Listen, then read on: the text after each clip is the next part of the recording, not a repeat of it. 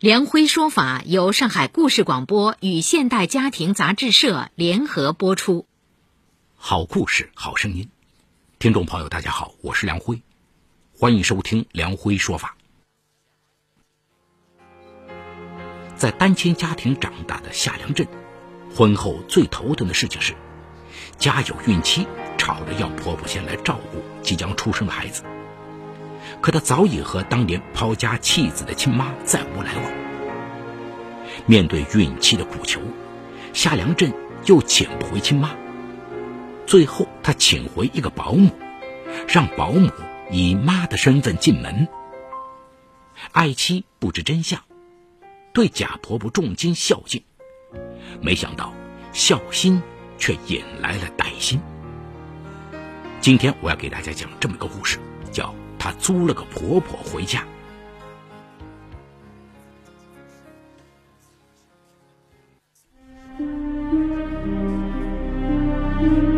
法治故事耐人寻味，梁辉讲述不容错过。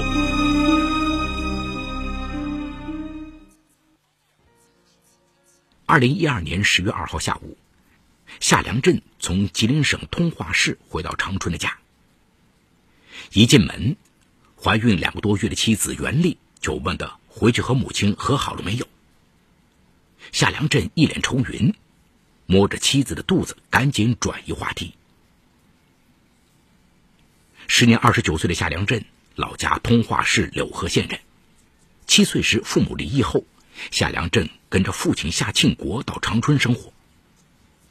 木工出身的父亲和几名老乡合办了一个小家具厂。几年以后，夏庆国在宽城区买了一套老私房，父子俩定居长春。夏庆国一直没有再婚。二零零五年，夏良振从长春大学毕业后，到盛源地产公司任园林设计师。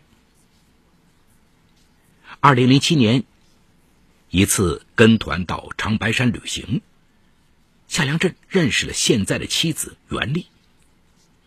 袁丽是松原市人，父母都是教师。袁父患有神经衰弱，半了病退，离不开袁母的照顾。袁丽还有一个比她大三岁的姐姐，嫁到了大连。袁丽是一名出色的女鞋设计师，非常有事业心。二零一零年春，夏良镇贷款买了一套两居室住房，与袁丽完婚。婚后两年多，袁丽一直没有要孩子，原因是目睹姐姐生了孩子的血泪史。姐姐袁思生完孩子以后，因为婆婆在哈尔滨老家，自己妈妈又要照顾生病的爸爸，双方老人都指望不上，姐姐只好请了保姆帮忙带孩子。但把孩子完全交给保姆又不放心，最后袁思只好辞职，和保姆一起看孩子。姐姐形象从女神沦为欧巴桑，脾气变得暴躁，各种悲催无法言说。因为有姐姐的前车之鉴，袁丽对生孩子有了恐惧。结婚两年多，袁丽一直在避孕。没想到，二零一二年夏天，袁丽意外怀孕了。盼当爸爸的夏良振欢喜万分呐。而妻子袁丽对腹中孩子的去留颇费踌躇。袁丽提出，她想晚几年再要孩子，自己的事业正处于上升期，一旦有了孩子，家里也没得力的人，她不愿意当家庭主妇。但夏良振坚持留下这个孩子，因为两人年龄都不小了。袁丽提出让夏良振把母亲请回来照顾孩子到上小学，他就生。但是夏良振七岁时，父母就已离异。当年母亲陈真出轨，爱上县里一个粮油店的老板，选择抛夫弃子离开，并很快与情人结婚。此后母亲前来探望，他都漠视以待。跟着父亲到长春后，和母亲干脆断了来往。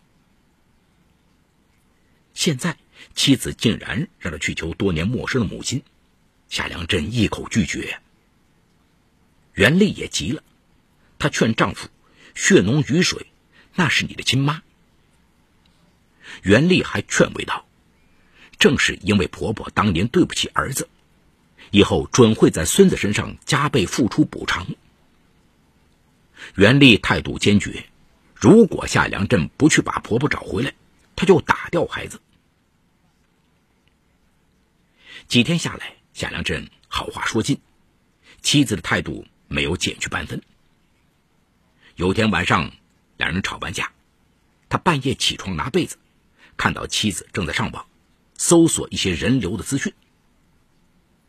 夏良镇怕妻子真的去堕胎，在失去孩子和认母亲两者之间，夏良镇选择了后者。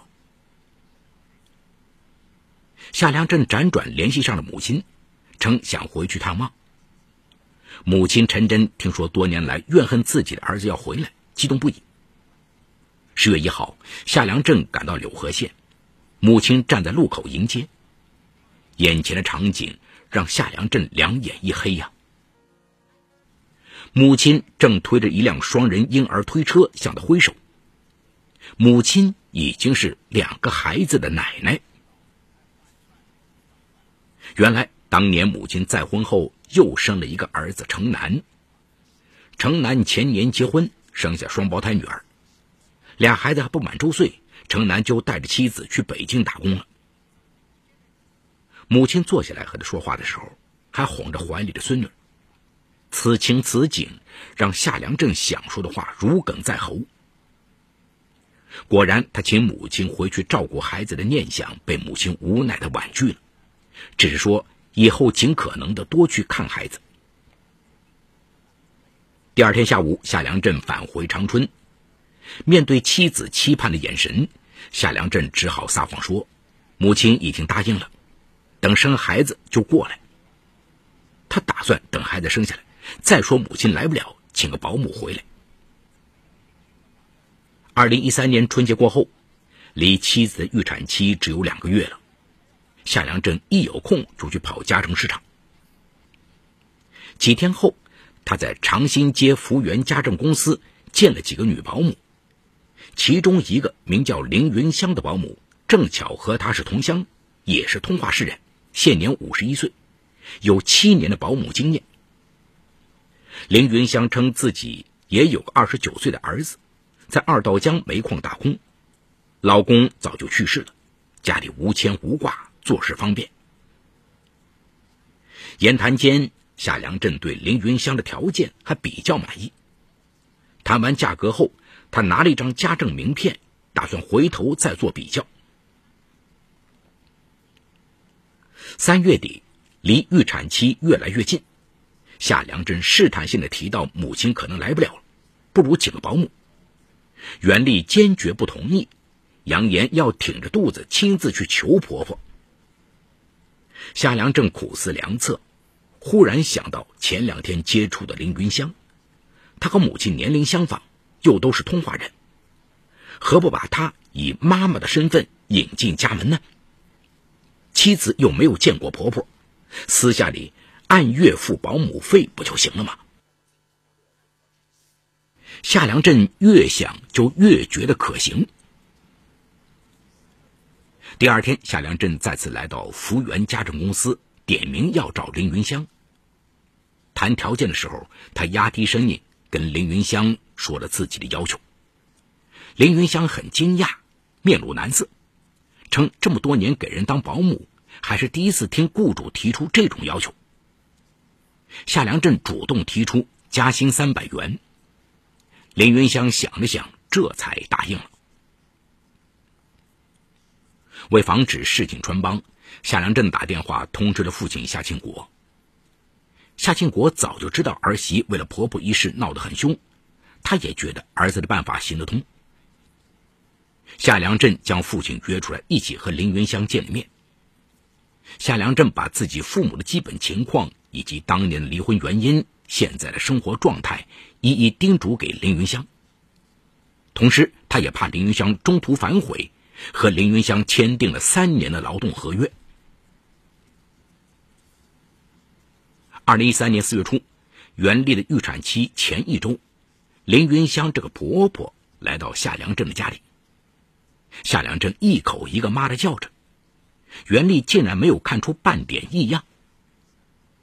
四月十六号，儿子轩轩出生。林云香这个妈对孩子和妻子照顾的也很周到，夏良镇不禁为自己的妙计叫好。很快，头疼的事情来了。五月十二号，母亲节，还没出月子的袁丽网购了一台六千多的按摩椅给婆婆解乏。做完月子，只要出门逛街回来，拎回来的东西不是孩子的，就是婆婆的，破费不少。夏良镇心疼不已啊，却没法道破真相，只好私下两头做工作。对凌云香说：“你先假装收着。”我再想办法私下处理。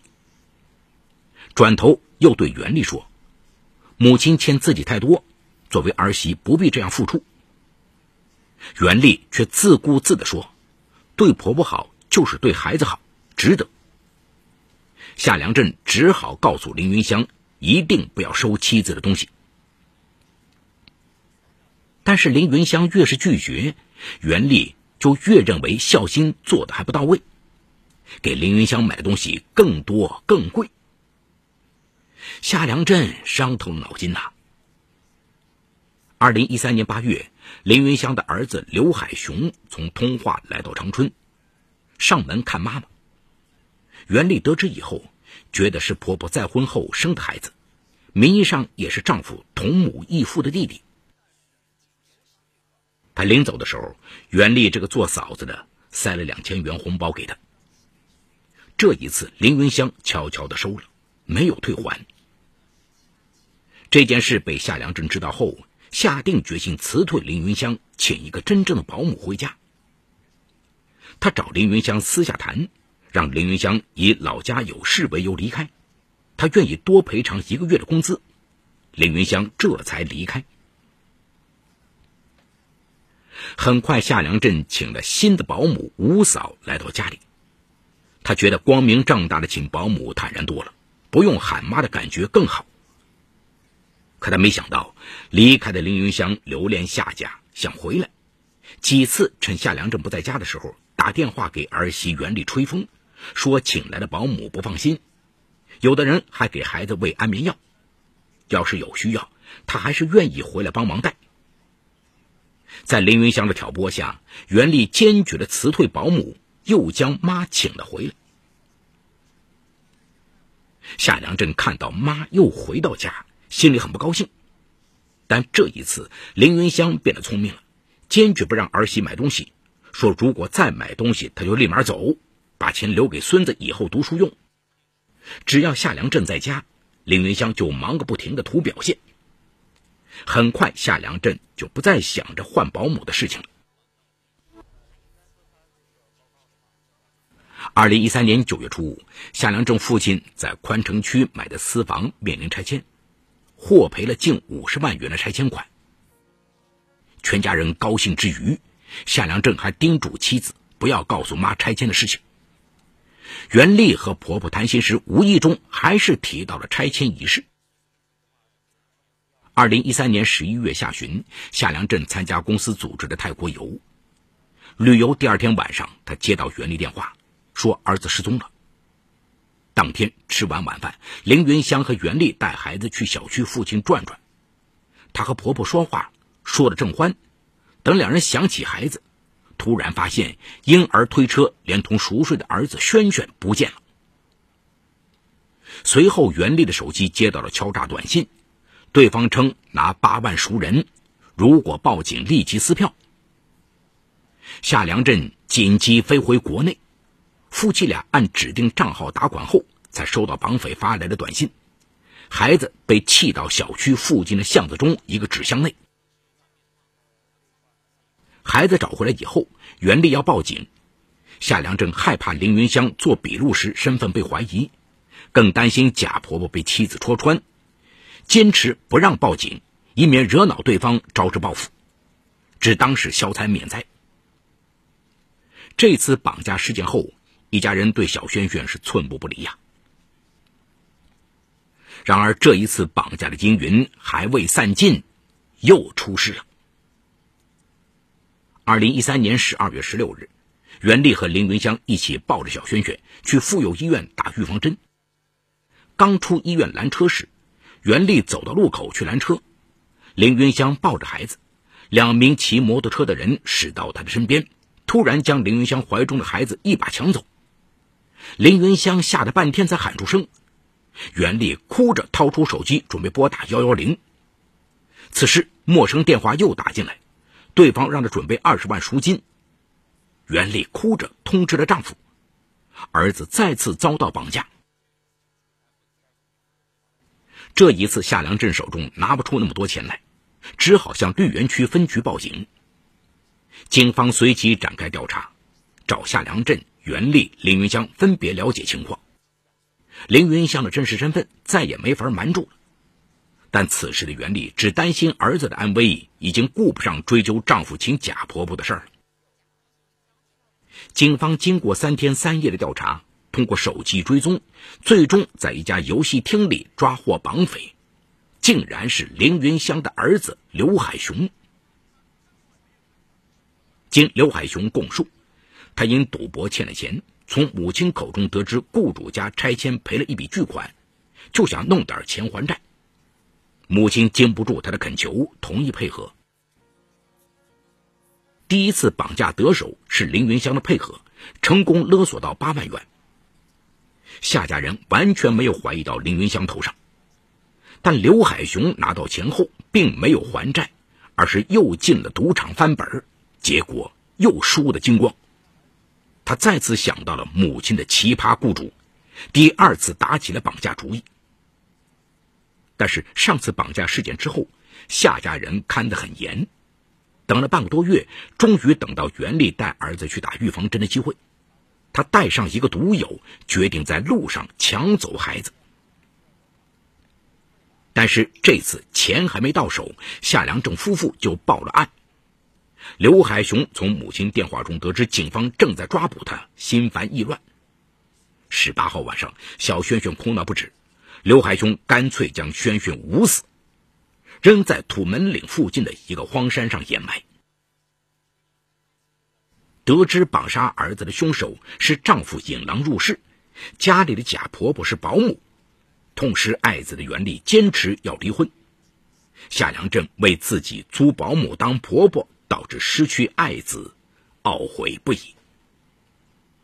好，故事说到这儿就告一段落。除犯罪嫌疑人刘海雄、林云香外，其余人为化名。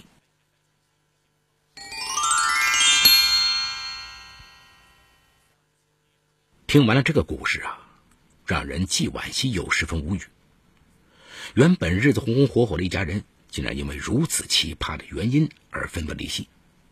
那我们作为看客的，在摇头叹气的同时啊，哎，也学到了一些人生的道理。从这个夏良镇的角度来说，我们虽然很理解他渴望当爸爸的心情，但他的做法实在是病急乱投医呀。袁丽呢，虽然声称一定要婆婆来照顾小孩，但她作为一个事业有成的女性，相信并不是不可沟通的。夏良镇已经尽了最大的努力，甚至克服了多年来的心理障碍，去找自己的母亲。最后呢，由于实际的不能克服的问题，才没有完成袁丽的心愿。如果他把这一切坦诚的告诉袁丽，袁丽应该是可以谅解。如果他实在不能接受、不理解，那么我想跟这样的女子生活在一起以后啊，那也不会幸福的。从袁丽的角度来说啊，作为一个从事时尚行业的成功职业女性，袁丽对于身材外貌的重视是很正常的。想请婆婆来照顾孩子，也是合情合理的事情。只不过呀，夏良镇的家庭情况特殊，他愿意去找断绝来往的母亲，已经是妥协让步了。袁丽应该体谅夏良镇。如果不是他强求，夏良镇也不会想出这么一出租婆婆的闹剧来，最后也不会变成惨剧。这人呐，都是有私心、有贪欲的。袁丽。对待林云香很好，以礼相待，又经常买各种礼物，一次两次礼物可以不收。时间长了难免会动心。凌云香没有抵抗住诱惑，收下了袁丽的礼物，也不令人意外。那么从法律角度来说，小轩轩第一次失踪是凌云香和他的儿子刘海雄共同策划的。刘海雄是主犯，凌云香是从犯，两个人是绑架罪的共同犯罪。第二次，刘海雄与一个赌友一起策划了这起绑架案。凌云香虽然给刘海雄通风报信，告诉刘海雄他正在被警察抓捕的事实，但其是否构成窝藏包庇罪，那还需要其他的事实证据才能认定。刘海雄两次绑架并且杀害了被害人，根据刑法第二百三十九条规定，犯绑架罪。致使被绑架人死亡或者杀害被绑架人的，处死刑，并处没收财产。林云香作为从犯，也会受到应有的惩罚。在现代社会呀，对待孩子的抚养教育问题，早已不是女性应该独自承担的事儿。夫妻双方应当共同承担起照顾抚养孩子的重任。男性更要认识到女性生产的不易。多多体贴女性，分担家务。那在这样和睦的环境中，孩子也能够更加健康的长大。